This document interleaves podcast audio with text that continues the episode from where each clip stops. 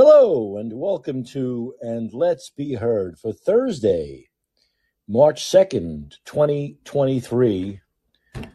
I'm Mike Caccioppoli. Big Thursday, big Thursday night show. Here we are. big Thursday night show. Um, what's going on? There's a lot going on. There's a ton, ton going on. A lot happened today. First, I guess I have to mention uh, in case you haven't heard, in case you haven't heard, Mr. Murder is guilty of murder. Mr. Murder, we find Mr. Murder guilty. Probably if your last name is Murder. I know they say murder, murder. It's really murder. Mr. Murder, don't commit murder if your last name is Murder. It just doesn't, it's not, you know, I don't think it helps. And so Alex Murder was guilty of murder guilty of murdering his wife and his son. There were so many people. This is like, um, this once again proves how full of crap the experts are, how bad the expert. If you're an, you don't want to be called an expert. That's why I'm not an expert at anything. I don't want to be called an expert at anything. Because once you're called an expert at something, it means you're an idiot and you're really nothing about it. But you've convinced a lot of people. You've convinced a lot of people you're good at something even though you're really not. So we saw it with the experts in COVID. We've seen it with the experts with the Ukraine war. We've seen all these experts, experts, experts, experts, right? Masks are good. Vaccines are great. Uh, lockdowns work. Uh, Ukraine's going to win, going to take over Russia. The, they're always wrong. So I'm watching, I, I, you know, I watch these trials, you know, a little bit here, a little bit there. I'm not really big into it. I'm not one of those people that tunes into C-SPAN or whatever it may be and watches the fucking trial 24 seven. And, uh, so there were a lot of people, there were a lot of experts out there who were saying the guy's going to be found not guilty. I'm, I'm so I'm so worried. I'm so worried. Not guilty. Not guilty. The prosecution was terrible. The defense has been brilliant. Not guilty. Well, it took the jurors like about 10 and a half seconds to find him guilty on both counts. And um, and he is going as I as I, I I'm, I'm right about. I must be. I don't know if I'm a genius, if I'm clairvoyant, if I've got a a gift I don't want to say on loan from God. Someone else said that.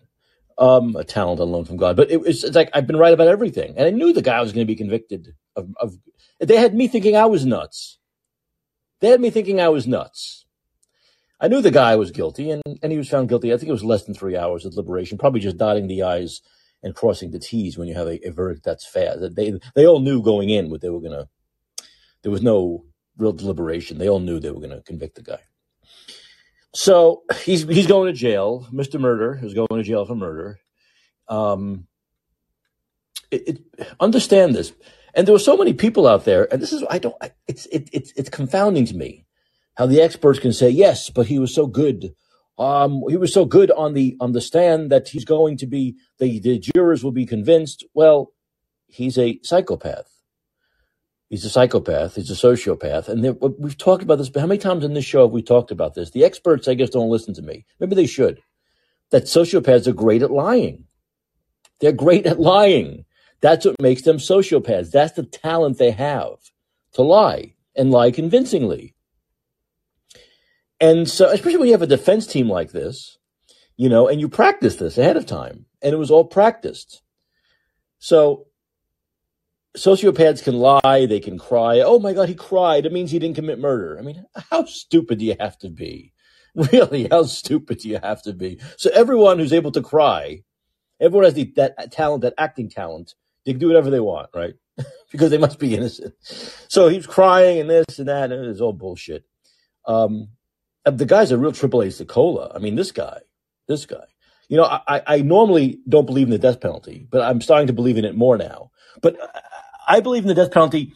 The problem with the death penalty is it's not applied right. Right? There's an injustice when it comes to racial injustice. There, you find we found we've done studies and uh, it's been shown that black people are executed many more than much more than white people, and that it hasn't been a deterrent crime.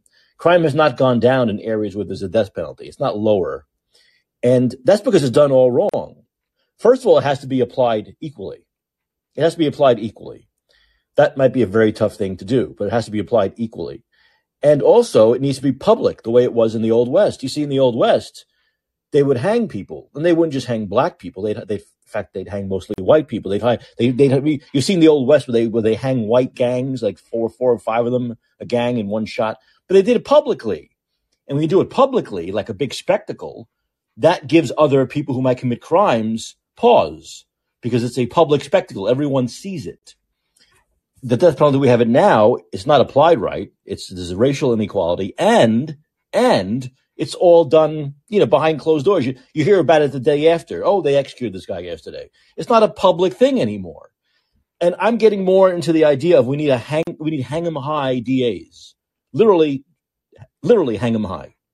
And that will, that will be a deterrent. In the old West, that was a deterrent. You don't want to see yourself up there with the noose around your neck at any time, but it was public and everyone saw it. And it was written about in the, in the papers.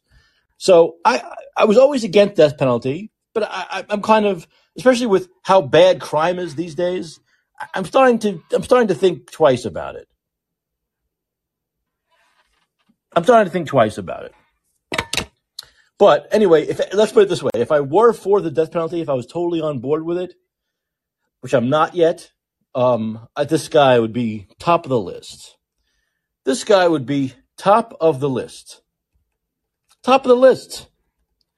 Um, a real sick man, real, real sick that, and people didn't understand. Another thing that the expert said was, yeah, but they're not going to, it doesn't make any sense. Wait a minute. The defense is, you don't have to come with a motive, by the way, but the defense came up with, the prosecution came up with one anyway, which that all these burdens were happening, right? He was financial burdens and he was going to go to jail and he was, he was ripping people off. I mean, the guy was a total shkivuz, total sikola.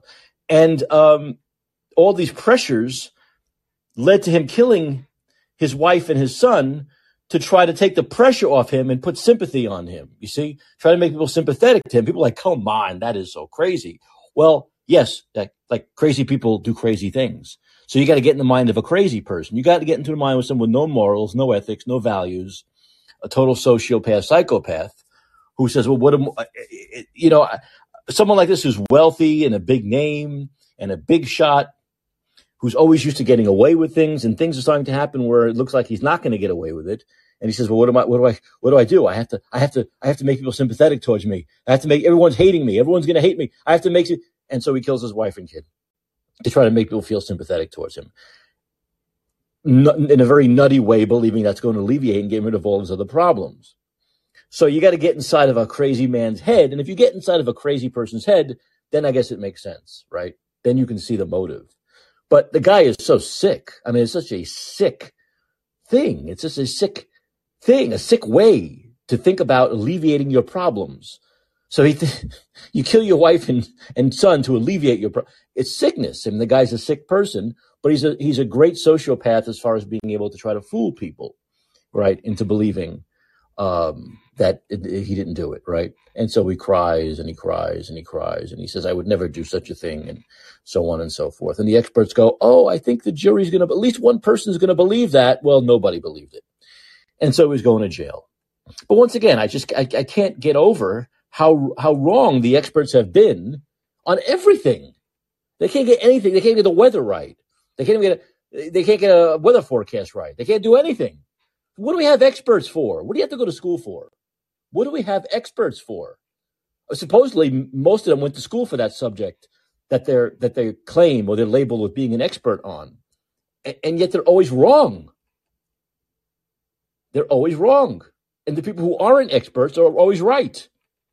So maybe it's about living in a vacuum, right? Living in such a in, in such a um, insulated world that you really you don't see the full picture. Maybe that's it. Maybe that's what it comes down to. That's why it's great to be a jack of all trades and a master of none, a renaissance man or woman or it, however you want to say. Because then you're not locked into this vacuum sealed world in one subject where you can't seem to see what's going on outside your very myopic view of things. This is what they talked about with COVID which is when something like that happens, you need a panel of people to discuss what could possibly be done. You need doctors, but then you need teachers, and then you need students, and you need parents, and you need the regular Joe off the street, and you need other people to talk about. You need sociologists, you need philosophers, you need a whole bunch of people. You can't have people who are just concerned with a virus, concerned with a lab, concerned with a microscope. You need to have people from all walks of life who are going to be affected and understand how others are going to be affected by these decisions. That's what you need.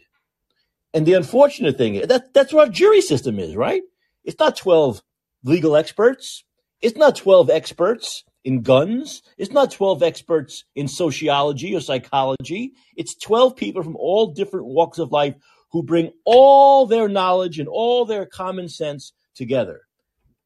That's what we need for everything. We need like a panel of, of, of our peers for all of this stuff, including when it comes to how you deal with a virus or how you deal with anything that happens.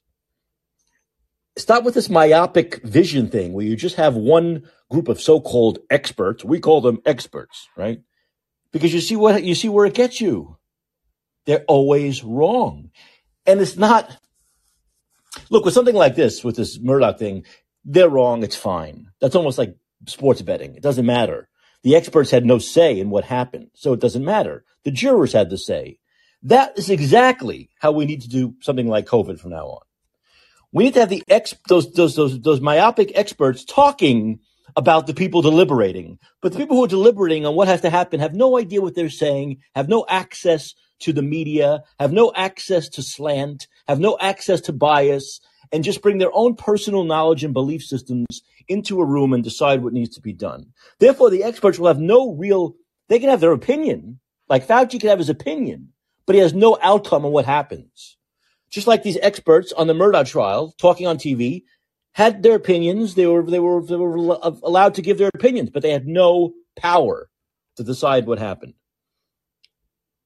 And this jury was right. They did the right thing. Most of the time they will. 999 times out of a thousand, they will. So that's what happened. The system works, but this is the kind of system we should apply to everything. People from all walks of life who know how it's going to affect them and people like them. That's what needs to happen. Now, getting away from Mr. Murder. Mr. Murderer, we find Mr. Murderer guilty of murder. No kidding. All right. So, my favorite person, that's uh, sarcastic in case you didn't catch the sarcasm. My favorite person, Gavin Newsom, tweets today. By the way, Gavin Newsom is concerned with everything but California. His state is a shithole. It's like the bottom of education, crime, homelessness, garbage in the streets. It's number one in piss in the streets and shit in the streets garbage in the streets, masks on the streets, littering the streets, going into the sewer system, going into the ocean, killing animals. It's, it's number one in all those things. California's number one in all the worst things and number 50 in all the best things. Yet he's concerned, he, he's obsessed with other states. He's uh, uh, apoplectically obsessed with other governors and other states. Half of his tweets are about other states. As though his state is like the shining star. Perfect. Everything's great. Economy's fantastic. No homeless. And so he tweets this today. Tennessee has the eighth highest murder rate in the nation. That's probably false because he said it. It ranks 44th among states for health outcomes. That's probably a lie because he said it. And this is what the governor is focused on. So he puts a, a, a, uh, a tweet from the Associated Press, which said Tennessee's Republican governor, Bill Lee, everyone's a Lee, Lee, I'm a Lee, you're a Lee, we're a Lee, Lee, signaled drag show restrictions into law on Thursday, making it the first state to severely limit the performances um, amid conservative outcry. So Newsom tweets that because he knows the people in California, his his people are so fucking dumb, they'll believe that Lee actually doesn't want drag. He hates drag. So you can't, if you're an adult, you can't go into a, you can't go into, first of all, Nashville is like open air. Nashville, everyone's moving to Nashville, by the way. Guess where from? Uh, California. I know so many people who are moving to Nashville from California and New York. So Gavin Newsom is losing people to Tennessee. This is what bothers him, of course. So, but Nashville's like music and opera and go, and you know, you got the people say there are people hanging out the window drinking and eating and there are people are drunk and they have cowboy, you know, it's, it's, it's like a happening town. It's not a, it's not a conservative little sealed up town. It's like New Orleans. But what Bill Lee wants and what conservatives are trying to do now is stop people doing drag in front of eight year olds. That's what they want to do. So when they say restricts drag performances, it means not have drag performances for kindergartners. That's basically what it means. Not have drag performances for people who can't go into bars. Not have drag performances, for people who are not aged to drink. Not have drag performances for those who aren't of age to go into a nightclub where these things often happen. Okay, I know. Like, let's go back to a time a, long, a time long, long, long ago, like uh, eight and a half years ago. You wouldn't even think about this. Of course, you're not doing. Kids don't don't don't go to drag shows. Of course not. That's for adults. It's adult. Drag is adult entertainment. Adult. Believe me, I've gone to some. It's always adult. Whether the way they're dressed, the way they talk about sexuality, the jokes they do, it's always adult. Okay. Their their names are like I'm a cunt, a, a, Alyssa bitch. It's not for fucking kids. So that's what Tennessee wants to do. That's what Tennessee wants to do. They want to make sure that children aren't sexualized by pervert liberals, by pervert Democrats. That's the bill. But Gavin Newsom, because he's such a fucking slimy son of a bitch, spiteful cunt himself, posts this knowing what the bill is. He's not a dumb guy. He's a sleazy guy. He's a greasy, sleazy snake oil salesman. He is the hair gel king of California for a reason but he knows his people are so dumb they'll believe it. The Democrats, who he appeals to in California and around the country, not just California, will believe that Bill Lee is an awful right winger who wants to limit drag so gay people have to suffer. How fucking stupid. That's not what it is. Drag shows have been around forever. Why didn't Republican governors do this 20 years ago? Why didn't Republican governors do this 20 years ago? Because they weren't doing drag shows in front of children. There are several videos I've seen over the last few days where, yes, they're actually doing drag shows in front of children, and the drag performers performers have half their ass hanging out and they're wiggling it in front of the eight year old's face. If you think that's okay, you're a fucking whack job. You should be locked up. You should be nowhere near kids if you think that's okay. Okay?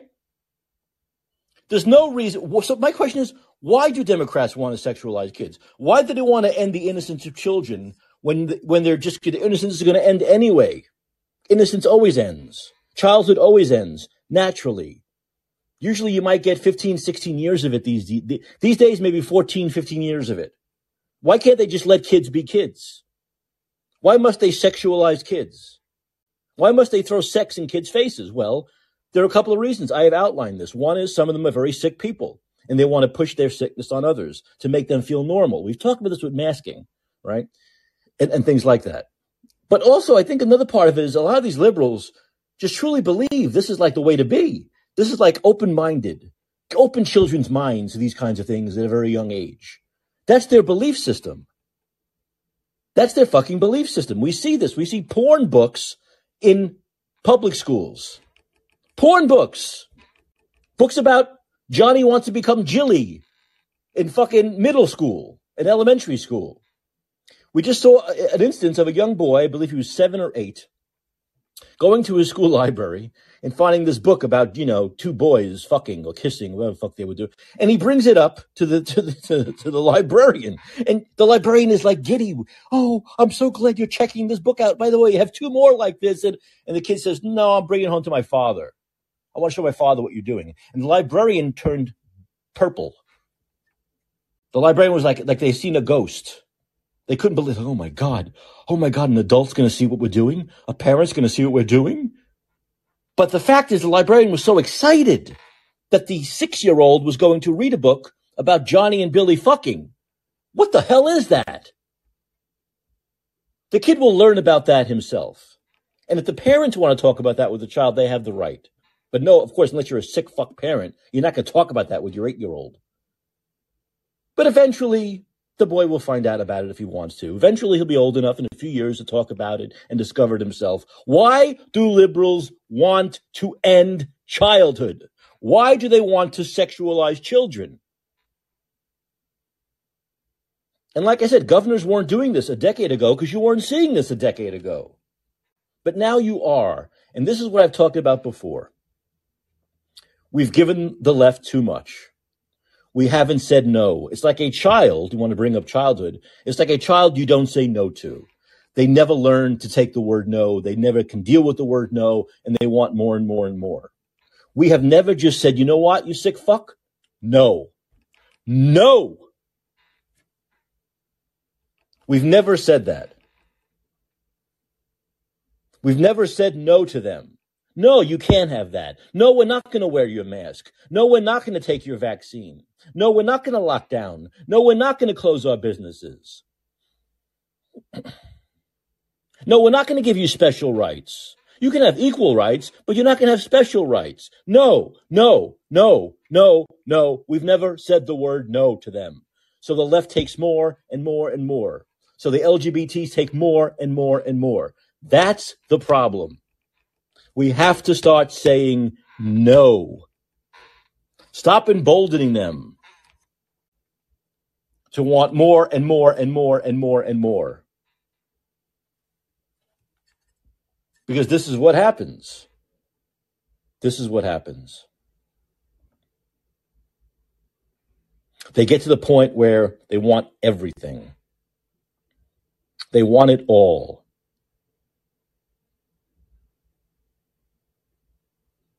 And it's ruining our children. It's, it's really hurting kids. It's really hurting kids. It really is. It's one thing if adults are hurt, right? It's one thing if, a, if adults are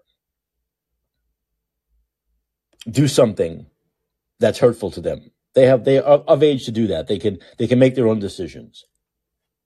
But when you start imposing this stuff on children, that's a huge problem. When you start imposing this stuff on children, that is the problem. And that's when we have to just simply say, we're not doing this anymore. We're not allowing this anymore. We're going to stop this. We're going to stop this. And, and sleazy, slimy Democrats like Gavin Newsom, in order to push their own narrative, are not only allowing this stuff to happen, they're encouraging it to happen. And when someone tries to stop it from happening, they lie. They lie about the motive. They lie about the they lie about a bill. They lie about a bill in Florida. They lie about a bill in Tennessee. They simply lie about it because they're always in the see they're on the wrong side. What are they going to say? What can Gavin Newsom say? Can he come out and say, no, I think a six year old should should uh, have drag shows done in front. I should. I think a six year old, a drag queen, should be able to to you know to shake their butt in front of a six year old. That's fine. Of course, he's not going to say that because then people might actually realize the sick fuck he is. So they're going to disguise it and they're going to lie about it and they're going to twist it into making it look like those people are closed minded because they don't want to sexualize children. So by then, therefore, they are promoting the sexualization of children. The Democrats are promoting. Gavin Newsom is promoting the sexualization of children.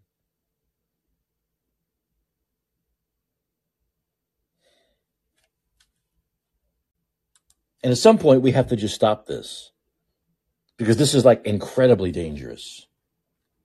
Incredibly dangerous.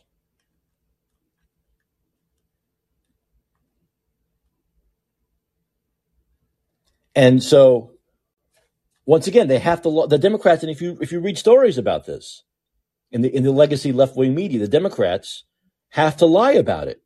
They have to simply lie, just like no, don't say gay never said don't say gay. It said don't teach transgender, don't teach sexual mutilation to, to kindergartners. Don't teach gender identity stuff to second graders. That's what it said. But the Democrats can't say the truth. They can't tell the truth and say is they don't talk about sexual uh, don't don't talk about the mutilization of your bodies to second to second graders. They can't say that because then people will say, yeah, well, what's wrong with that? There's nothing wrong with that. The don't the don't teach body mutilization to kindergartners bill. The Democrats can't say that. That's what it was. They can't say that. So they got to twist it around and say, oh no, it's don't say gay. Just like this. This is like don't say drag. Don't do drag. Drag's illegal. No, drag's illegal to do. It's illegal to do a drag show in front of a five year old. It's illegal. It's illegal. To, it's illegal for an adult to shake their fucking pussy in for their ass or their man pussy, whatever the fuck it is, in front of a two year old. That's what's illegal.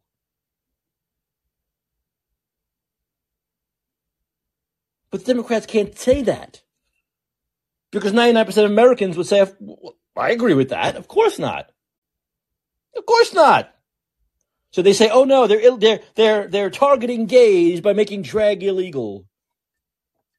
as though that's as though that's that's the gay identity, drag. That's the gay identity. Don't you understand? Drag. Take drag away, gays have no identity. This is what the straight white liberal believes. Take oh, take drag away from gays and they have no it's not fucking homophobic. There's a lot more to the gay community lifestyle than drag shows.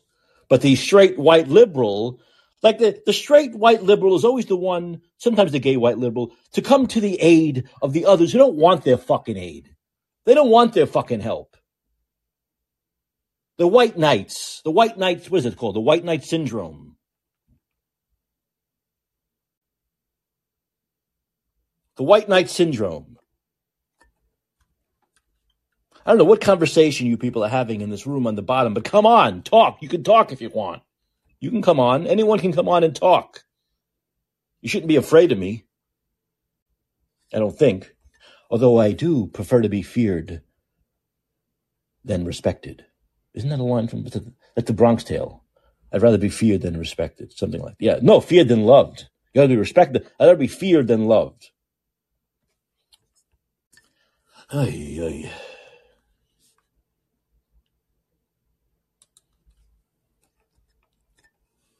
Mommy, for my birthday party, can I get La, La Toya cunt? La, La, La Twista cunt to come see me? I mean, come on. Stop trying to sexualize children. Stop trying to take innocence away from child children. The world will take their innocence away from them eventually anyway. That's the way the world works. Let them have it for a few fucking years. You sick bastards. Speaking of a sick bastard, uh, Lori Lightfoot um, lost, right?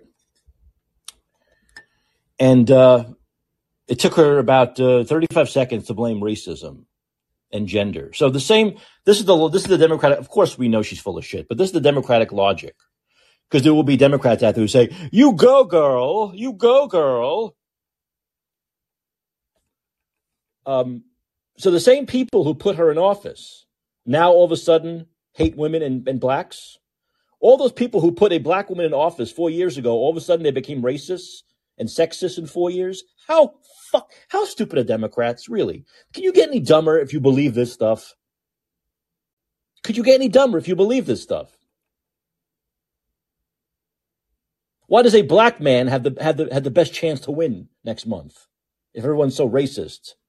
So all those black people in Chicago, which is about what is it, ninety percent black, they they're all they're all racist now. He's such an idiot. Beetlejuice, Beetlejuice, Beetlejuice. Oh, good. She didn't show up. She didn't show up. That's good. 61% of Chicago residents disapproved Lightfoot as mayor. There's so many it, it, cities are majority black, and 61% disapprove of her. They're all racists. They're all racists. All racists.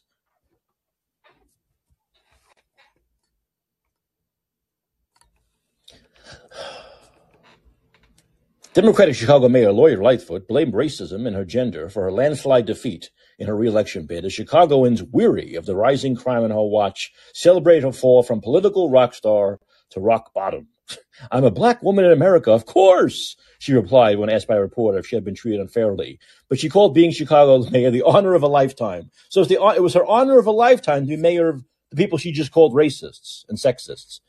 Regardless of tonight's outcome, we fought the right fights, blah, blah, blah. Amid heavy criticism for the crime wave, homelessness, and other troubles plaguing the city, the mayor also injected race into the run up to the election. Of course she did. I'm a black woman. Let's not forget, Lightfoot 60 told the New Yorker in the piece. Certain folks, frankly, don't support us in leadership roles.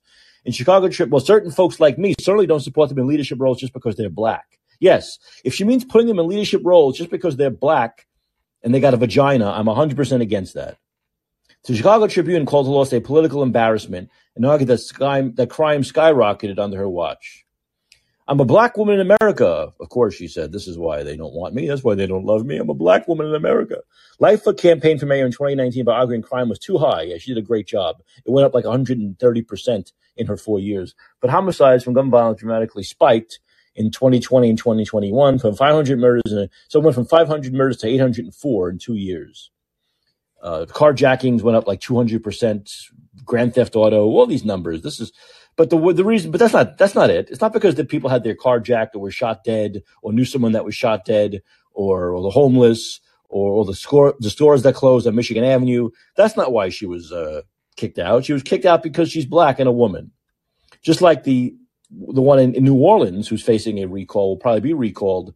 Uh, also, uh, blames uh, race. That's why she remember she said she had to fly first class because a black woman can't fly coach. She said it's not safe for a black woman to fly and coach these days. That was her reasoning. This this these are the psycho fucks that we have running the Democratic Party. These people are crazy, but they're crazy and they're emboldened by the fact that we've never said no to them.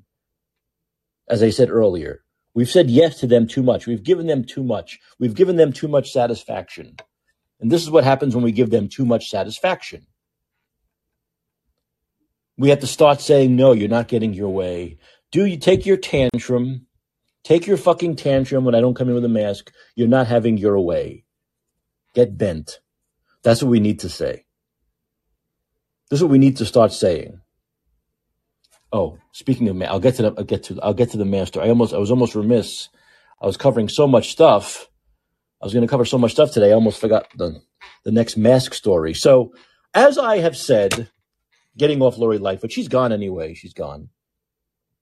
Um, and uh, if she wants to believe it's about her race or her gender, good for her. Goodbye. Goodbye. Aloha on the steel guitar, honey. Um, so, as I have said many times, I've said this many times, and people laugh at me. They go, Oh, Mike. Oh, my. When I say that masks should now be illegal. Yes, masks should now be illegal in stores. If nut jobs want to wear them in, in public outdoors, that they can do it for the rest of their miserable lives. I don't care. But masks should be illegal in stores. Well, Mike, why should masks be illegal in stores? Well, what we're seeing are a lot of thieves and criminals, of course, going into stores with masks on, not because they're afraid of COVID, because they don't want their faces to show. So they're using it. Now, in, in the old days of uh, pre March 20, those olden days of three years ago, if someone came into your store with a mask, you'd get your shotgun out. You'd be ready. You go, what the fuck? If someone came into a bank with a mask, they actually couldn't. They had to take the mask off because it would be assumed if someone before March of 2020 came into a bank with a mask that they were, you know, either Bonnie or Clyde. So they pushed the button to get the police there. And, and if you go into a you know bodega with a mask on before March of 2020, the bodega owner would have his gun ready. Now, but since then, it's become normalized, right? It's normalized. In fact, for a, a good period of time, you were not allowed. You were not allowed to go into a establishment without a mask on. But people are still, even though the mandates are gone, people are still who want to commit crimes going into stores with masks on because it's still because since people are still doing it, it's not seen as abnormal. No one takes notice that they are a criminal. No one is worried because so many people are still wearing law-abiding citizens are still wearing masks. So the criminal element is using that to their advantage. The criminal element loved when the when the mask mandate came on, began. The criminal element loved it. They loved it. It was orgasmic. Um, they oh my God, we can go into banks and stores now with masks on and rob them, and the security footage can't show our faces. Yeah, so I have said that masks should now be illegal in stores. In establishments, masks should be illegal. people have gone, oh, Mike, no, no, no. Well, uh, with all the crime going on in New York, um, and you'll see it now. You'll see on the video footage, right? Whenever there's a video, nine out of 10 times there's video footage of someone robbing a store and they have a mask on. They have a surgical mask or a COVID mask on. Um, and the police are now finally noticing this in New York, right? The police are noticing in New York that every robber has a mask on, has a COVID mask on. And so uh, yesterday, if I can pull up the video, I will. If not, I'll just talk about it. Uh, I, you know, I post so many videos. I post so many videos. It's amazing that I lose my my my my my place when I want to share it. Oh, look at this. This is, I'm sorry, I'm just getting back to a video I shared from a recent family friendly drag event geared towards babies in England. This is a, this was on the libs of TikTok. They shared it. This is a, a family-friendly drag event geared towards babies, babies in England, and it's a drag. It's, a, it's someone in drag in a in a fucking speedo, in a speedo with their ass cheeks hanging out, rubbing it in front of little infants' faces. Very normal. Gavin Newsom likes that. Gavin Newsom thinks that's fine. He thinks that's fine. Gavin Newsom. He thinks it's it's it's it's uh it's it's too redneck to outlaw that. Here, here we go. Here we go. Okay, this is uh, yeah. Uh, NYPD asks shop owners for help in crime fighting efforts. So if I can pull the video up, I'll play the video. Then I'll talk about it. And this is from this is recently from uh, I guess a store that was robbed in uh, in New York City.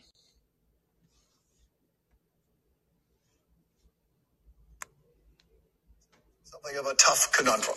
Cops asking them to urge customers not to wear COVID masks inside the stores like they've done for three years.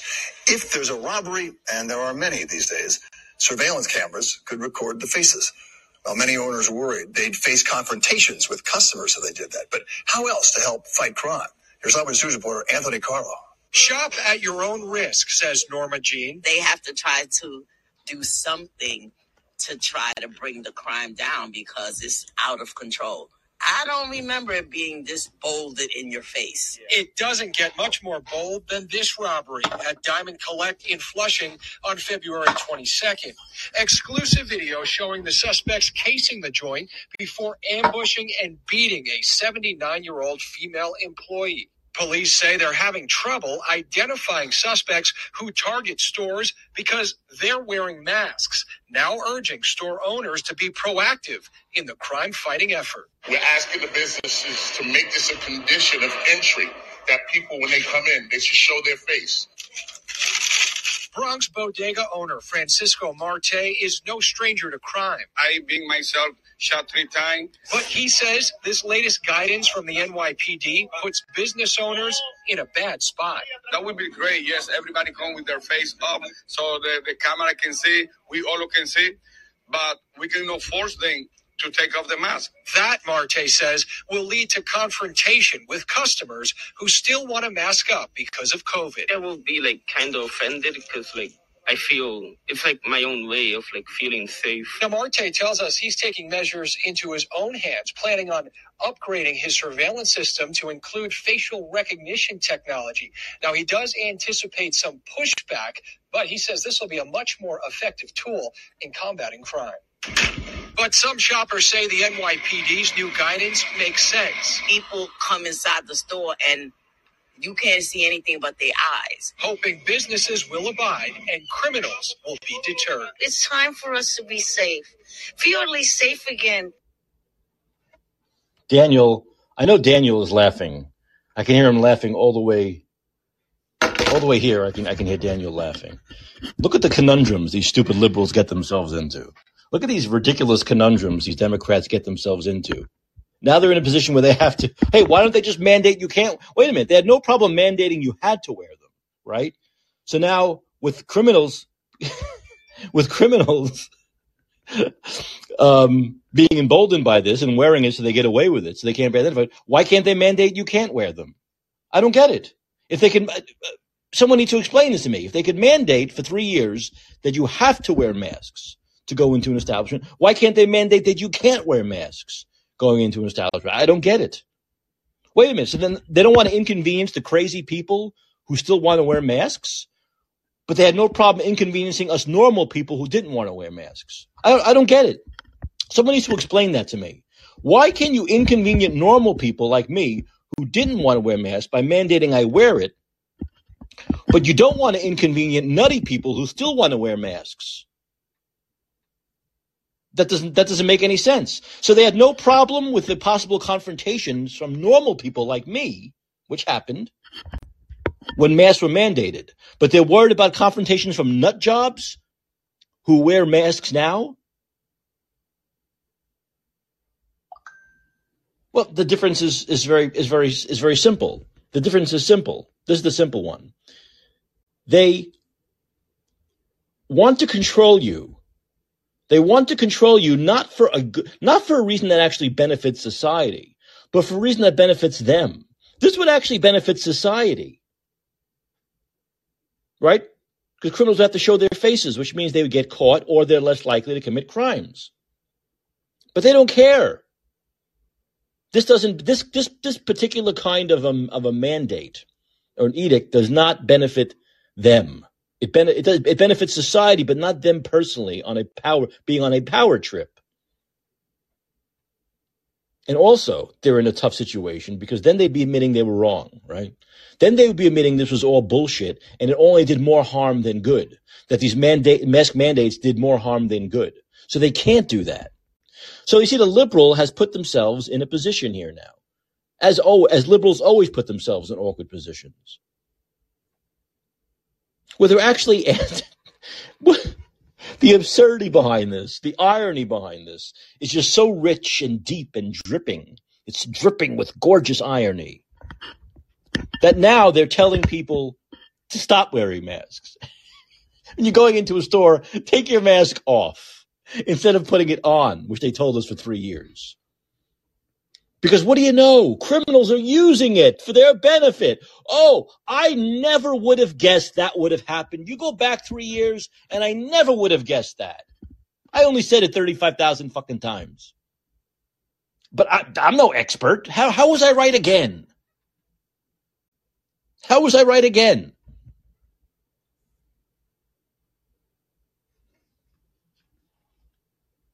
It's very lonely being right all the time. It's incredibly lonely being correct all of the time. But that has been the situation here lately.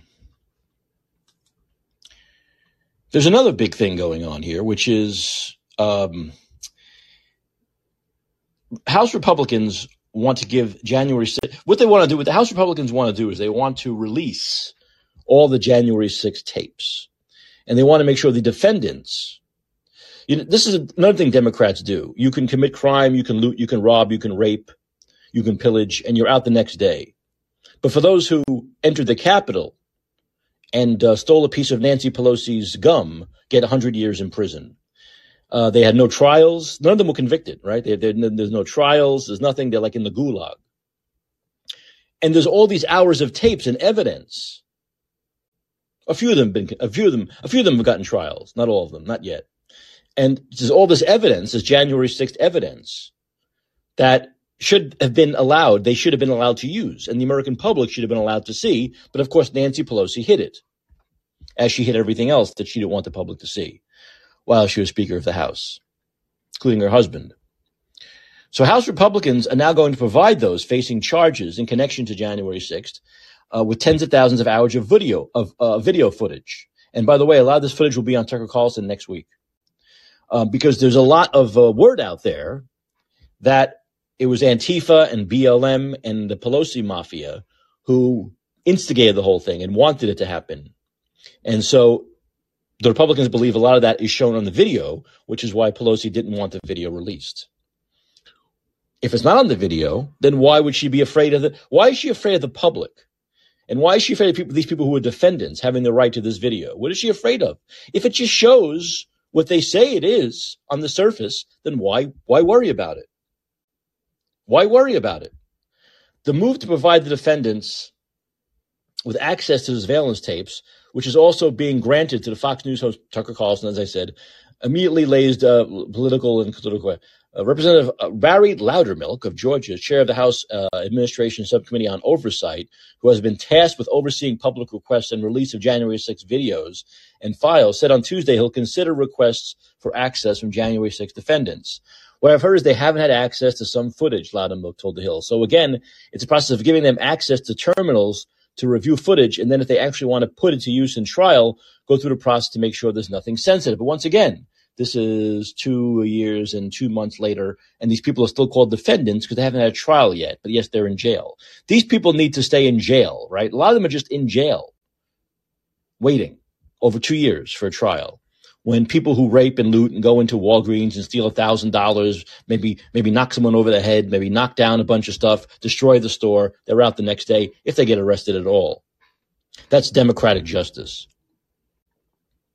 But Trump, but Trump, We're hurriedly but strategically putting together protocols. So hopefully we'll have things next week to where people can request access.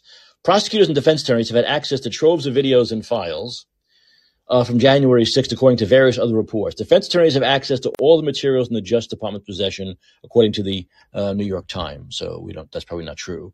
But according to one file, the new trove of House video Republicans are moving to release goes beyond what they had previous access to. The legal brief filed Monday on behalf of January 6th defendant Ryan Nichols said that his team had already obtained permission to examine the totality of the new footage and asked to delay the trial. 41,000 hours is more than double the amount of CCTV footage previously thought to exist.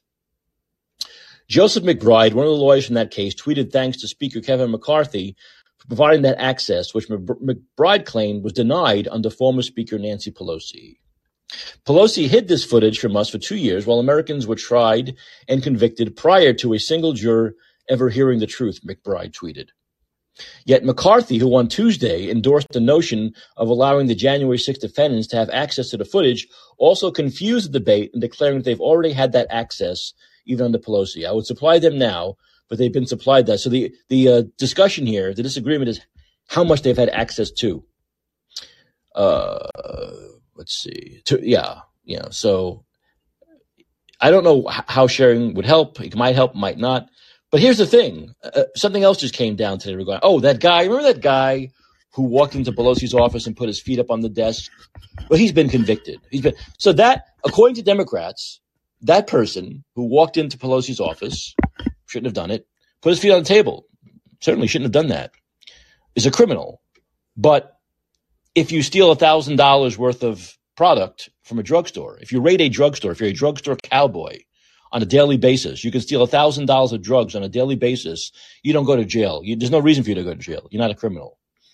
You're not a criminal. If you assault someone in the street, no, you're not. You're not a criminal.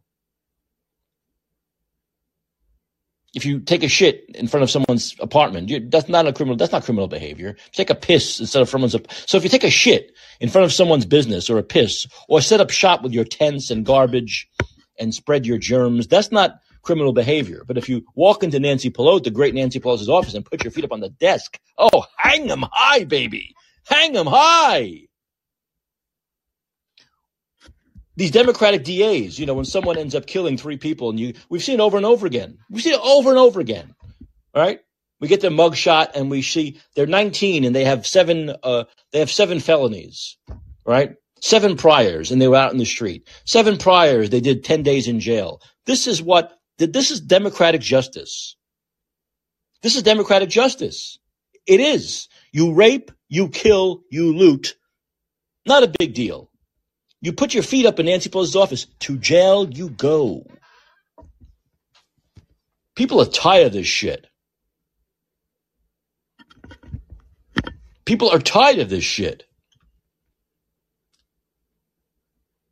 And they're tired of, of, of lifetime politicians who got rich in Congress being legal criminals or even illegal criminals in many ways, like Nancy Pelosi hiding this stuff, hiding this stuff, hiding all this video footage. And remember, Nancy Pelosi just happened to have her Nancy Pelosi just happened to have her. Listen to this now. So there's word that Nancy Pelosi started this. She had Antifa come up. She had BLM go there. She wanted to instigate this.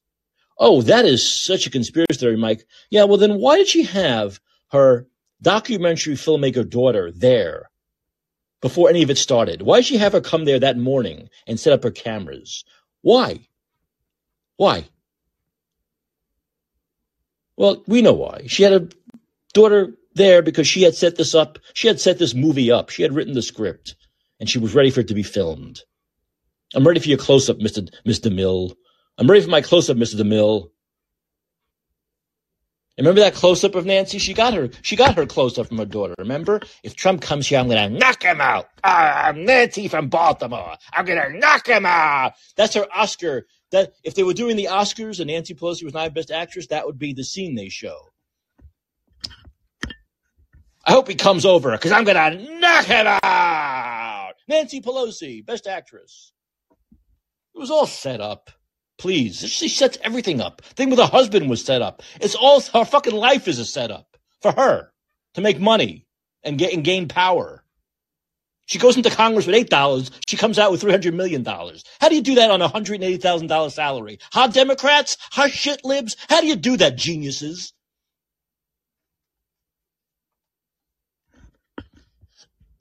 Well, you know, because you know the stocks, and you're, you're you know the people who you know the people who play this game, the stock market. You have insider trading and insider knowledge, and you make laws that help you gain prominence and and work the stock market. That's how you do that. That's how you do that.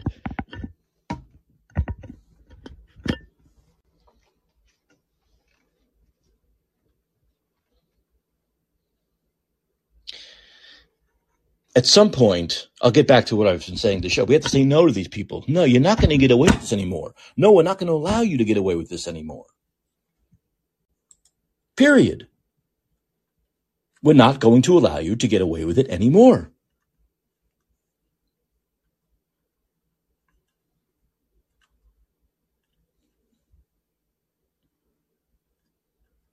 They've gotten away with too much.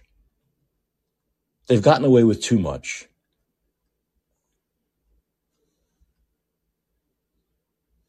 They become wealthy, they become rich, they become famous as a public servant. And I'm targeting Nancy Pelosi because she deserves to be targeted because she has been the queen of this. She has been the top of it. She has taken advantage of it more than anyone else for, for longer than anyone else. But there are other Democrats who have done it. There are other Republicans that have done it. You don't go into public service and become wealthy, okay? It just doesn't make fucking sense. Get a fucking brain. It doesn't make sense it's fucking should be illegal to go into public service, go in with a bank account of $10,000 and come out 20 years later with a bank account of a half million. Okay? It should be illegal. Half million, half a billion.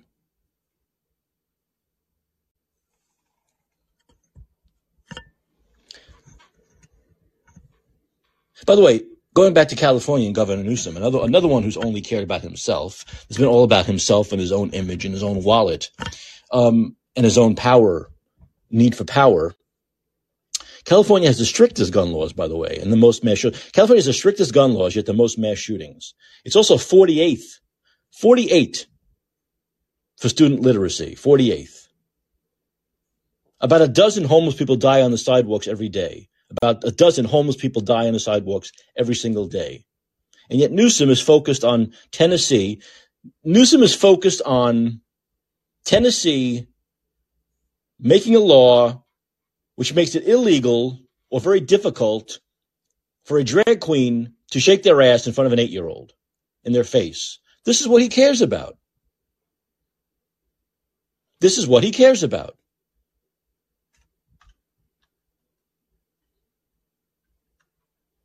But once again, and I've this, like banging your head against the wall. This is what. This is what he's able to get away with because his voters are dumb. Because his constituents are fucking dumb.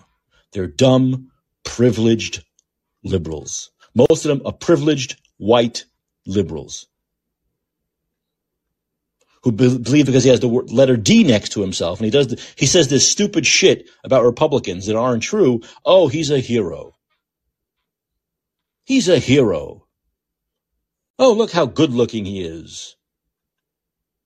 With that 25 ounces of hair gel in his head every morning.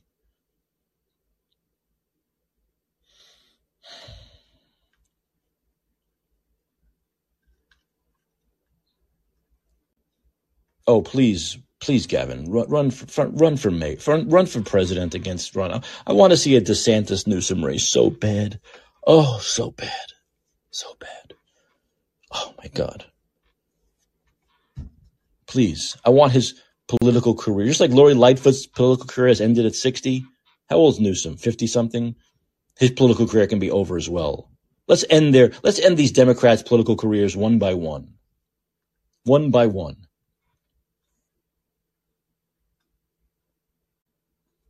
So we talked about experts and the war experts, right, who try to uh, promote the idea. The absolutely ridiculous. Everything the experts promote is like bat crap crazy. It's all you know, bat crap crazy shit. And uh, one of the things they promoted, they've tried to promote, is that Ukraine will win. Ukraine will defeat Russia. Okay? Ukraine, the mighty underdog, will defeat the Goliath, Putin. The, the angel of mercy, Zelensky, will defeat the horrible, evil empire, Darth Vader, Putin. This is what they've tried to push. This is what they've tried to push. This ridiculous nonsense that once again, anyone who wasn't a military expert, but with a brain and had some uncommon sense like myself knows was garbage and bullshit propaganda from day one when it started a year ago. So now we're seeing the media slowly but surely, surely but surely, like we've seen with COVID and everything else that we've all been right about all along, turn on the Ukraine, turn on the idea because now Zelensky is getting his. Once again, we we don't say no. Zelensky has a sugar daddy named Joe Biden who says yes to his little sugar boy, and uh, anytime he wants money, he gives it to him.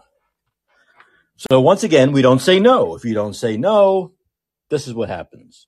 They want more and more and more. So now we know Zelensky wants to go into Crimea and take Crimea, and he wants the U.S. to help them kill Russians, kill Russian soldiers, and invade Russian land. Invade land where the majority of people are happy being Russian over the last nine years, being part of Russia. So here's a couple of headlines. We, as I played yesterday, we showed NBC. I played NBC and how they are saying that the idea of Zelensky going in and taking Crimea is incredibly silly, stupid, dangerous, and simply not within reality. And here's a couple of headlines in the New York Times, Spectator, Embassy News, who were once cheerleaders for maximalist Ukrainian demands. This is from David Sacks, the owner of Callin. Um, America is in, this is from March 2nd, this is from, from today. America is in over its head. Uh, also, uh, is Putin winning? The world order is the world order is changing in his favor. Those are a couple of headlines. Those are a couple of headlines from today. And as David says, David's been on this from day one, right? He's been on the right side of this. Another non-military expert who's been right from day one on this. I think there's only one way to interpret the about face. The war is not going as well for the Ukraine as the media have led us to believe. And now they're trying to backtrack out of the cul-de-sac they've led us into. 100% that's what they're doing. Without a doubt, 100%. 100%. 100%. But once again, the idea that Ukraine was going to defeat Russia is absolute bat crap crazy, and anyone with one brain cell could see that. Yet the American propaganda, pro war propaganda machine, the left wing propaganda machine, and in some respects, the right wing pro war propaganda machine, the neocon machine, drummed, uh, got, got Americans so hyped up into believing it was possible. Because you'd have the expert generals on MSNBC and CNN and Fox saying, they're Ukraine's winning, Russia's weak, Ukraine's strong. They're strong. Zelensky's a strong leader. They're holding back Russia. They're going to win. Keep giving, give them another 10 billion, another 10 billion, another, another 10 billion will do it. No, another 10 billion. I tell you, one more 10 billion and that's going to do it. And they got Americans to believe in this shit. We can give them, we can give them a trillion dollars. They're not going to defeat Russia. Russia's a much bigger country, a much stronger country the military is a million times bigger, they're going to win. Eventually, they're going to win. And Putin doesn't care if it's a day, a year, or a decade. All he wants to do is systematically win. And he's going to win. So it was throwing bad money. What do they call that? Throwing bad money at bad money, like the liberals love to do. It wasn't going to work. It wasn't going to happen. And at, at the worst, it could get us into World War III. Certainly a Crimea invasion will get us into World War III. And it's weakened us. We have less money. We have less um, we have we have less uh, ammunition to send to, to, to Taiwan if China tries to invade. It's left us weaker as a country and weaker as far as our allies go. But we all knew, all us non-experts. I'm gonna, I'm gonna start a club, the proud non-experts. I'm a proud non-expert knew this was going to happen. We knew this. We knew at some point, well, he won't do this because he's not going to fight himself. But I, I, my image is like Zelensky in like a room like Scarface with a bunch of coke on the table, sniffing coke with a with a you know a bazooka, coming out shooting and fighting the, with the bazooka, taking as many people out as he can, being totally out of his fucking gourd. But in the end, Tony Montana lost. A lot of damage, but he lost.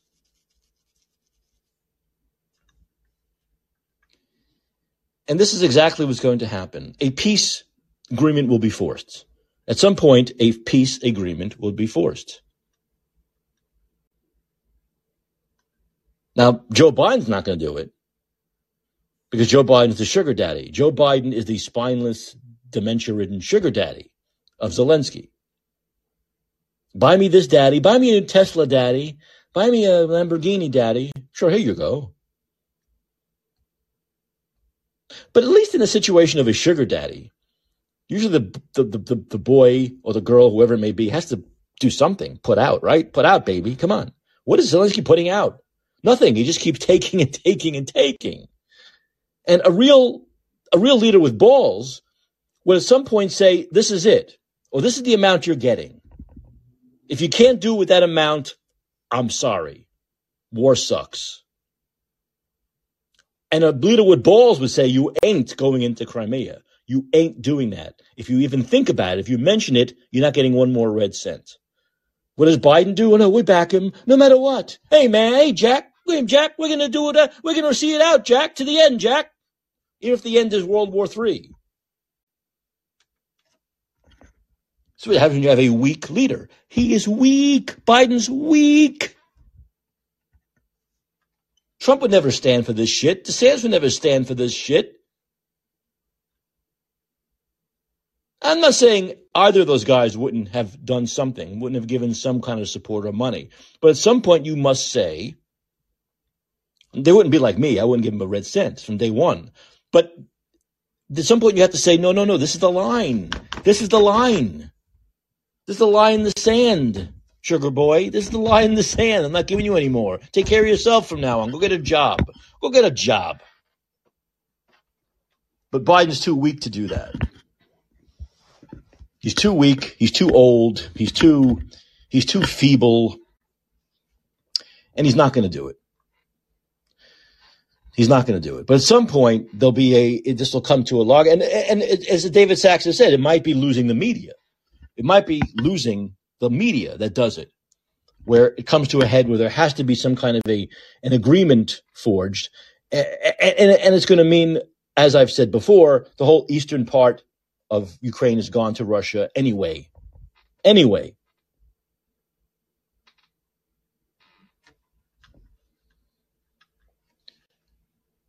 So it's tough. It's tough being right so much. It really is. It's tough being removed. But this this backtracking by the media is basically the same thing. It's the exact same playbook we're seeing with COVID, where they now write stories saying, "Oh, masks never worked. Oh, those lockdowns they never worked. Oh, the vaccines they never. Oh, those mandates didn't do anything. Didn't didn't get any." But as though they are discovering this stuff now that no one has ever said before. No one's ever said this stuff before. No one ever said three years ago that masks weren't going to work. No one ever said the vaccines were going to be shit. No one ever said the mandates were not going to work. No one ever said the lockdowns are going to be destructive. No one ever said a year ago Ukraine was never going to win this war. No one ever said that stuff. They're just discovering it now. The preponderance of evidence. Ugh. Ugh. The enemy of the people is right. The enemy of the people, 100%. They're more the enemy of the people now than they were during Trump when he said it. They were better then.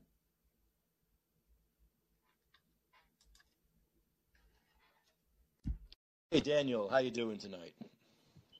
I'm okay.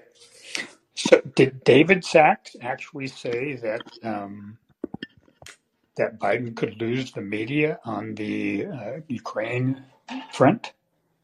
Well, yeah, he is in a way because, like I said, I've read those. He put up those headlines where the media is now saying that Ukraine probably can't win.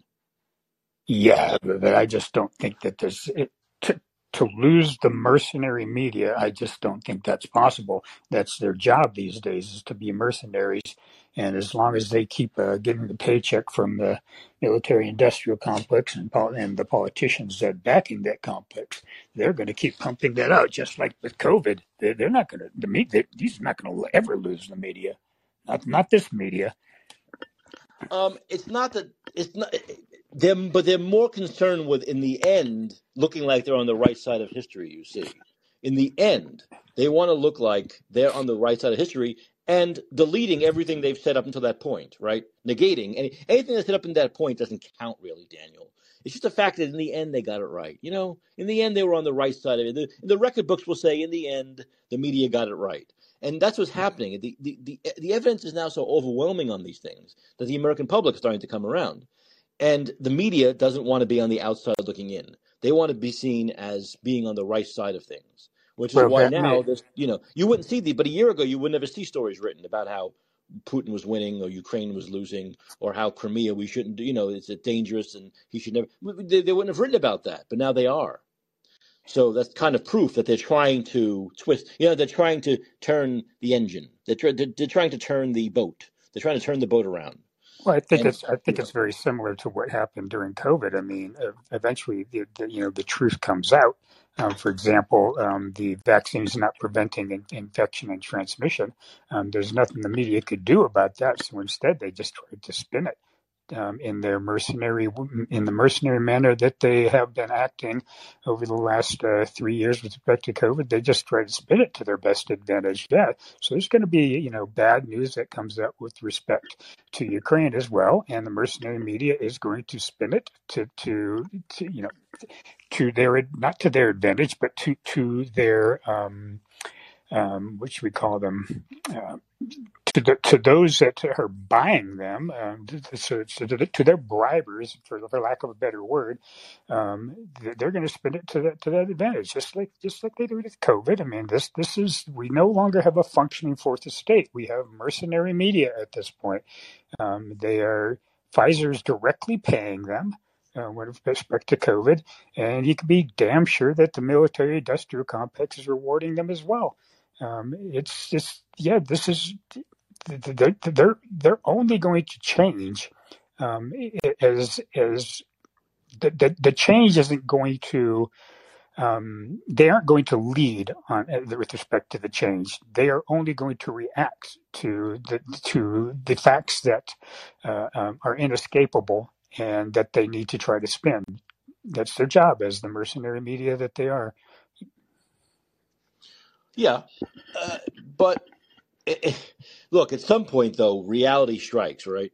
At some point, that's the thing. At some point, reality strikes, Yeah, but the, yeah, but but yeah, I know, but the media is is just simply not doing their their their part as the fourth estate.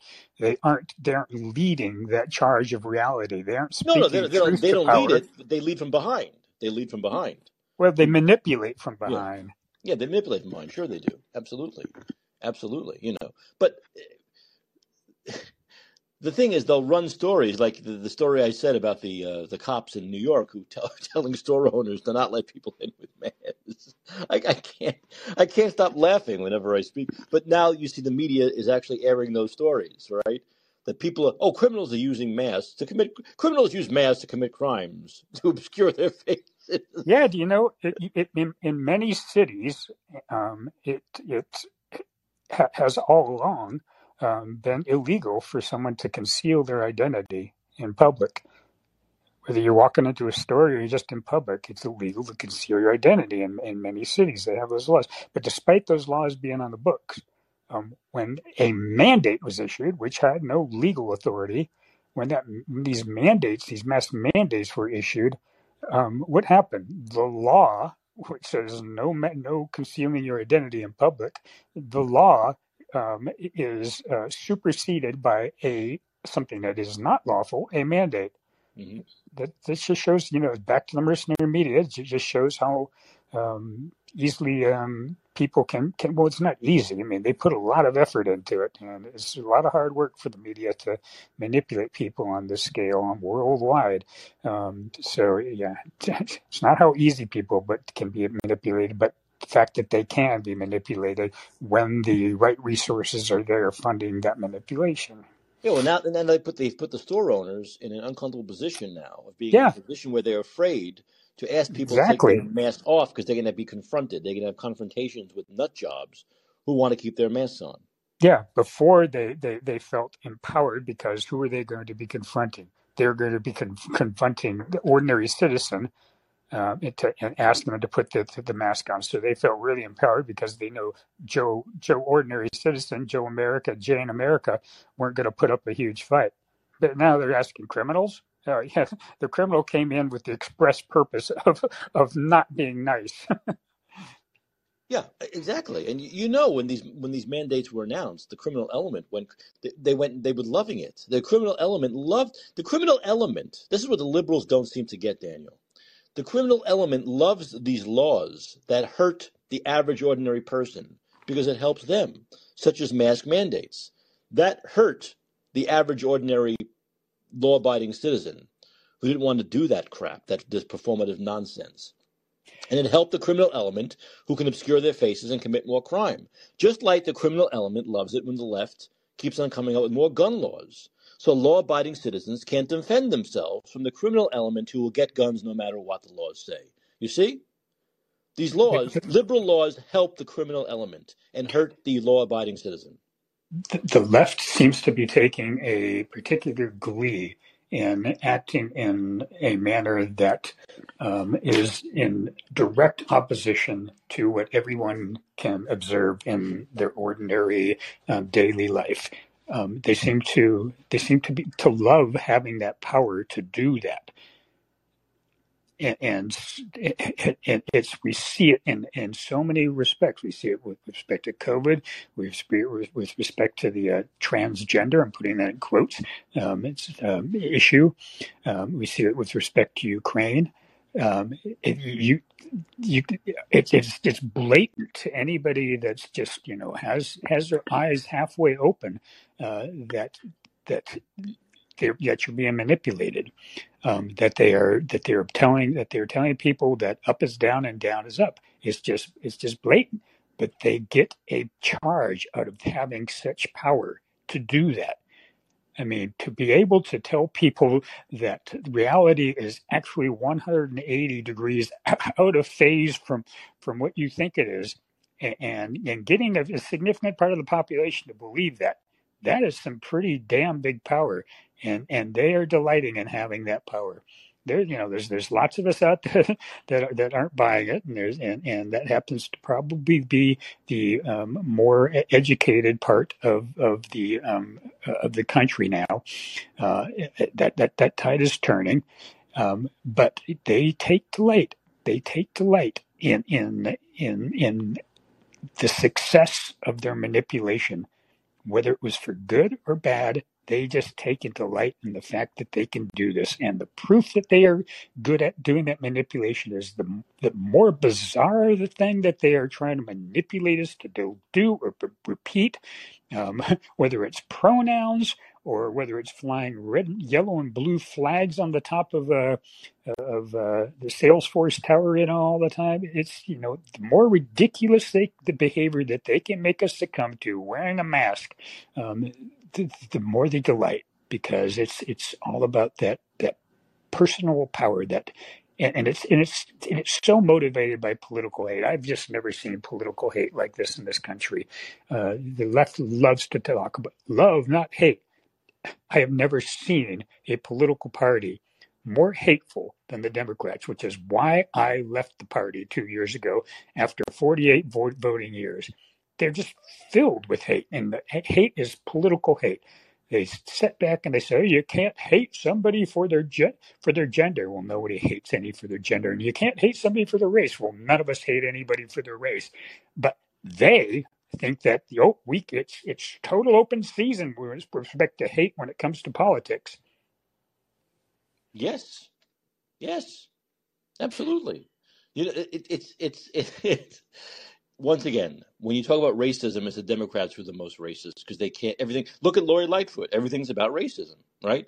Everything's about when they don't get their way. It's about race or gender, sexual orientation, or, or gender identity. It's about one of those things. It's never about the actual issue because they can't debate the actual issue at hand. Daniel, they're on the lo- they're on the losing side. They're on, I, I've never I've never seen a party so obsessed with sex and many as the many aspects of human sexuality. I've never seen a political party so obsessed with it. And why why is it in politics at all? Why are people why is sexuality a part of our politics at all? I mean, this this should simply not be part of, of politics. And they are just obsessed with it. and, and and and the weirdest thing is is that who is the most obsessed with it? People with blue hair that are obese, that they're the ugliest people in our society. They ain't getting laid, and and they're obsessed with sex. Yeah, exactly. And and you, look, look. The fact of the matter is that also sex, talk about sex. Also, like like the sexualization of children. The sexualization of children is is is is the most disgusting thing I've ever seen before. You know, and this is this is, seems to be very common now among the left, which is that it's okay to sexualize children. If you're against that, you're a bigot.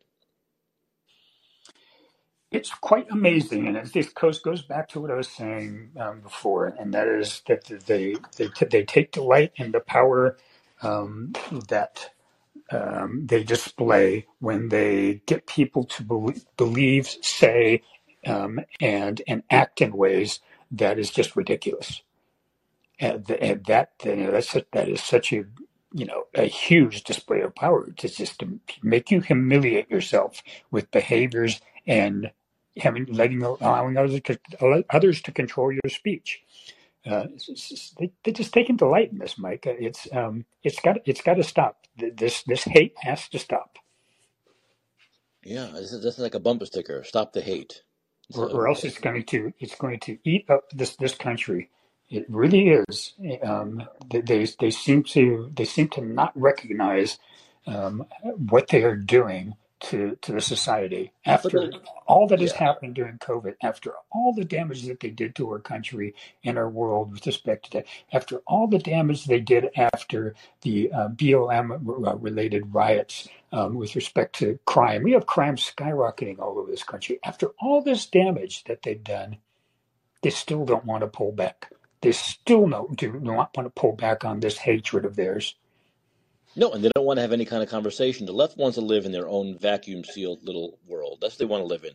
They don't, and they don't want to have any debate or discussion with the other side. They don't have any debate or discussion. They don't want to even listen anymore. They don't even want to listen anymore. They just want they want to repeat each other's comments. They want to repeat each other's beliefs in that little in that little echo chamber, not just among not just among themselves, but this is what the media, just like Glenn Greenwald to the left wing media does. They all repeat the same thing that their friends say. That's it. They repeat the same thing that people in their in their vacuum sealed bubble say. Well, they just point their fingers at you, and this bizarre screech comes out of their mouth, like Invasion of the Body Snatchers, and that that, that final scene in the movie with Donald Sutherland pointing mm-hmm. his finger at people, and that yeah, that was that was across from San Francisco City Hall. Yeah, yeah, exactly, exactly. How appropriate. Yeah. yeah, I mean, exactly. What did they know back uh, 45 years ago? Did they, did they know this is what San Francisco was going to become? How did they know that in the 70s? I don't get it.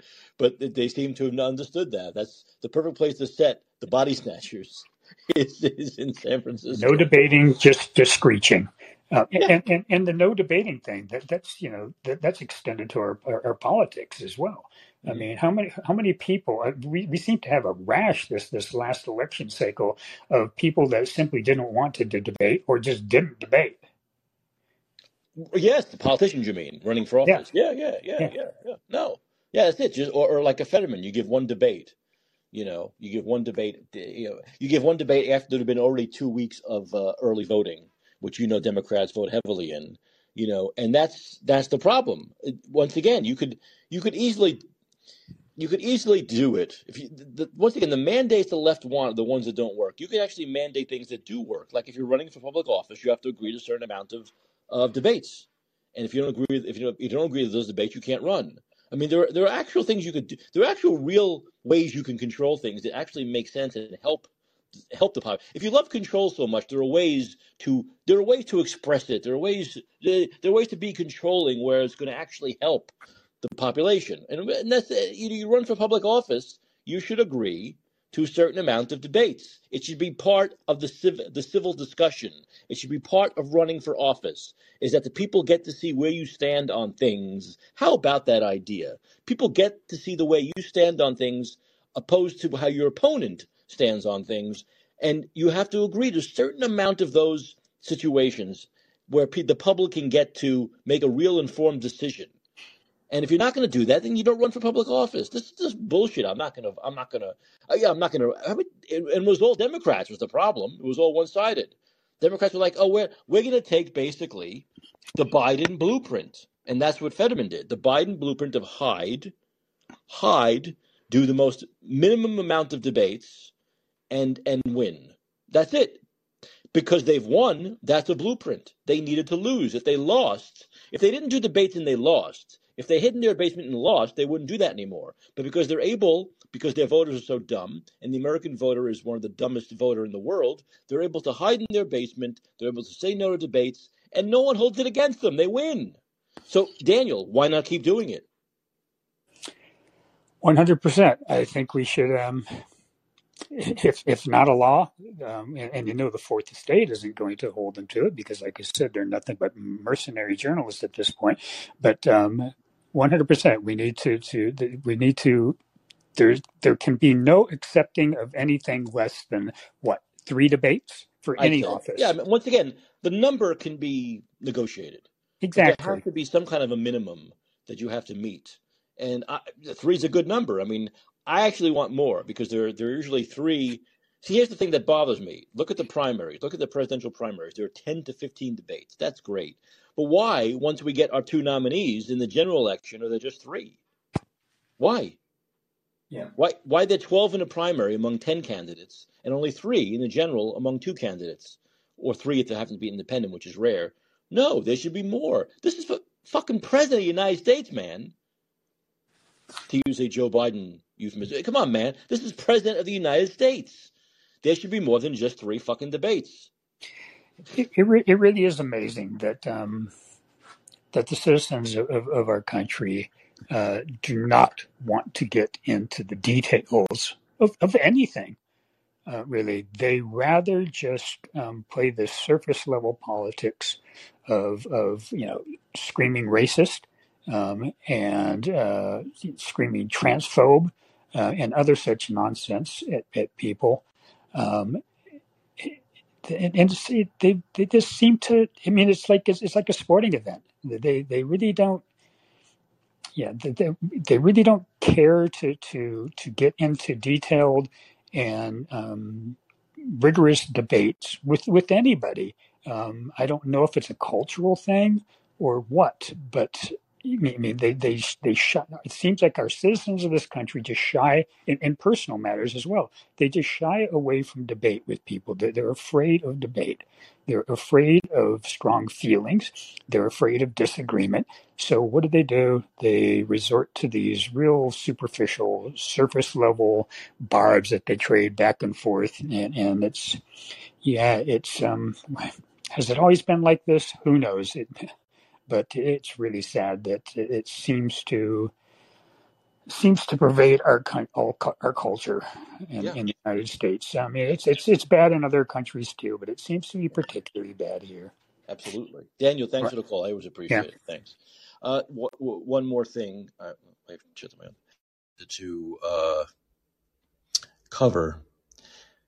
Speaking of crazy people, we've been talking about a lot of crazy people today, right? So, thinking of a crazy person, someone put this up on Twitter. I've seen this. I've seen this clip many times. I'm sure you've heard it. This was from several days ago, but someone put this up on Twitter with the, with the headline, which I thought was pretty clever. An ad, an ad for homeschooling. This is just a 14 second clip. If you have, if you have those ear pods in your ear, I say this now when I, I'm, I, always, I always scream myself. But if you have those ear pods in your ear, you might want to take them out and just listen without the ear pods because this is this is tough tough going. I don't want to blow your eardrums out. I don't want to give anyone tinnitus.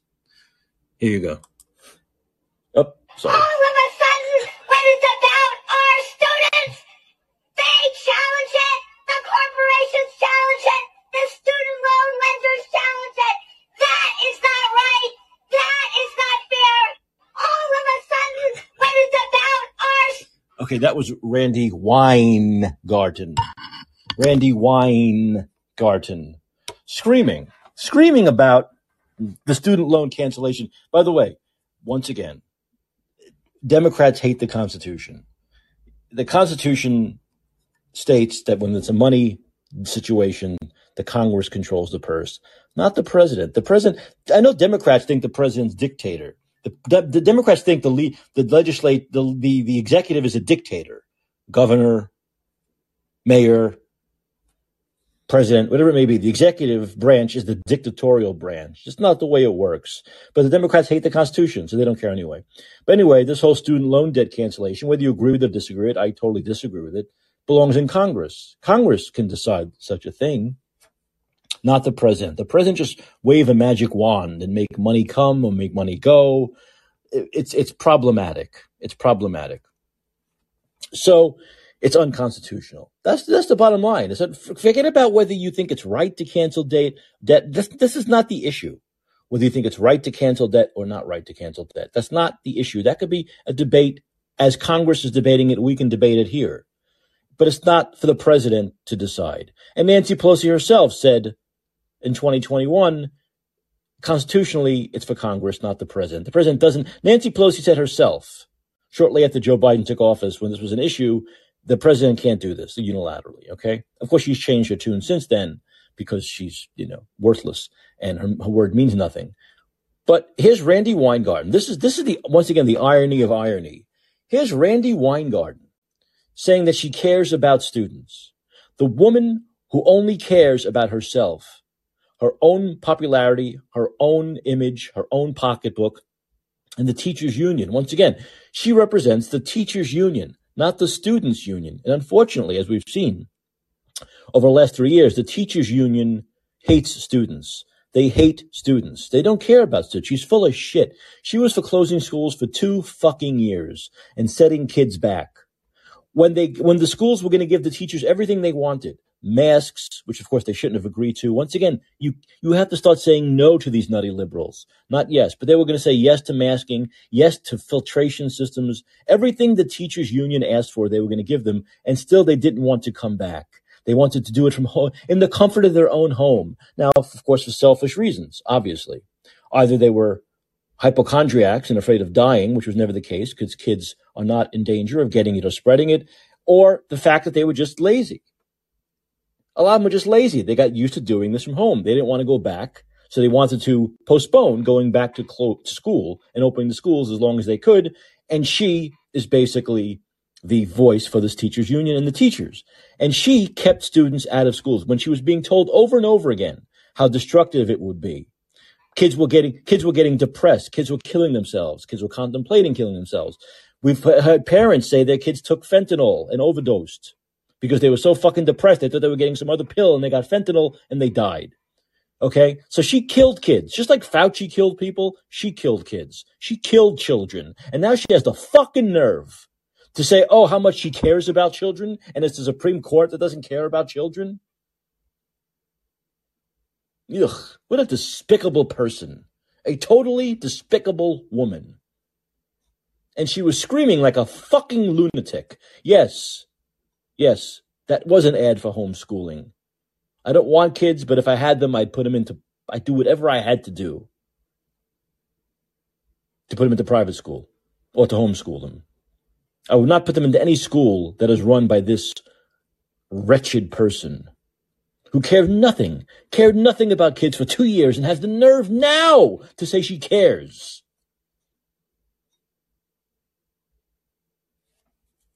When the real answer, as we know, once again, liberals don't care about the real answer. The real answer is you have to cut back, you have to make laws which limit the interests on these debt, on these loans. That's, that's, that's how you, that's how you kick this in the balls. You don't let them charge these ridiculous interest rates.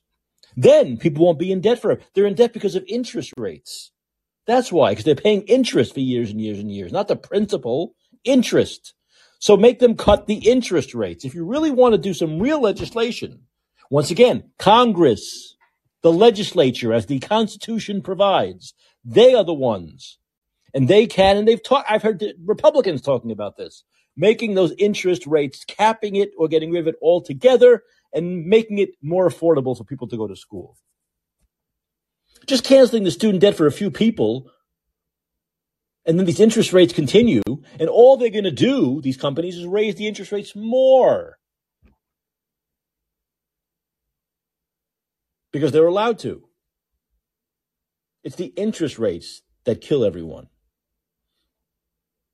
Not the loans. People take out loans for everything. And the deal is you take out a loan, you, you, it's a contract, you pay it off. If you don't want and who's paying for the student debt? Once again, I don't want to get totally into it now, the idea of if it's right or wrong to cancel it, but who's going to pay for it?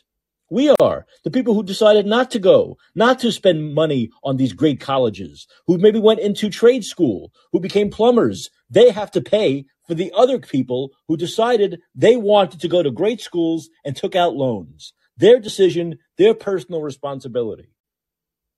So you're going to make the lower income people once again who gets who gets hurt by the most who gets killed by this the lower income people the blue collar worker because it's their taxes that are going to go to paying this off.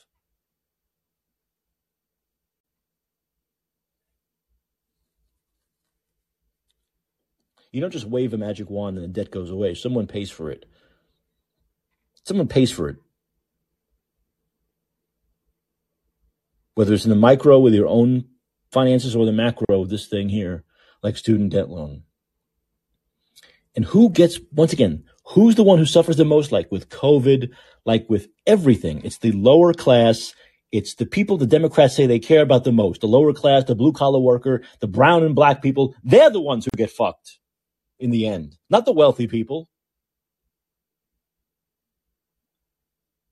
So yeah, I'm against this student loan cancellation debt, but it belongs in Congress. And if Congress makes a law one way or the other, so be it. We cannot allow the executive to be dictator anymore. Executive as dictator must end. The executive saying, I cancel this, you're getting this money, I cancel this money, you wear a mask, you get the vaccine. That shit has to end. That's not democracy. That's fascism. That's dictator. Dictatorial. I always sound like I'm saying some bad word when I say that.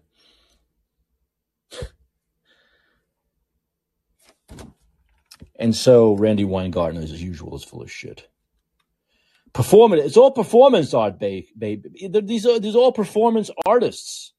They're all performance artists. It reminds me, and I'll end on this. By the way, tomorrow I want everyone to listen, not for the not not because I'm going to talk about politics. We have a review, film review. No, everyone should listen tomorrow. There's a Friday show where I'll talk about more of current events and whatever is on your mind. If you want to call in, talk about whatever you want. Uh, but at the end of the show, I will have my Friday night film review, and it's going to be a big one. It's Creed Three.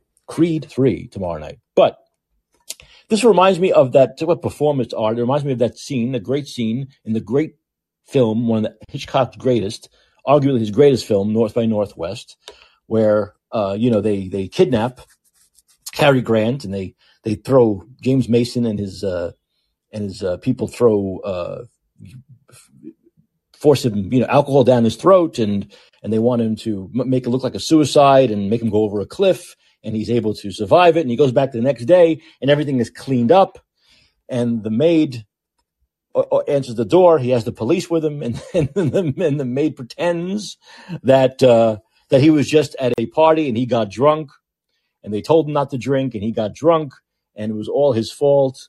Uh, and I just remember that line that uh, that Cary Grant has after she does her shtick. He says, "Oh, what a performance!" Well, that's what this is. This is this is just performance art. It's all simple performance art. They don't believe a word of it, these people. It's like Bernie with his anti-capitalism shit. and he charges hundred dollars and makes millions of dollars on a book because of capitalism. People have to finally fucking wake up in this country. We have snake oil salesmen that run things, and they push this snake oil on us.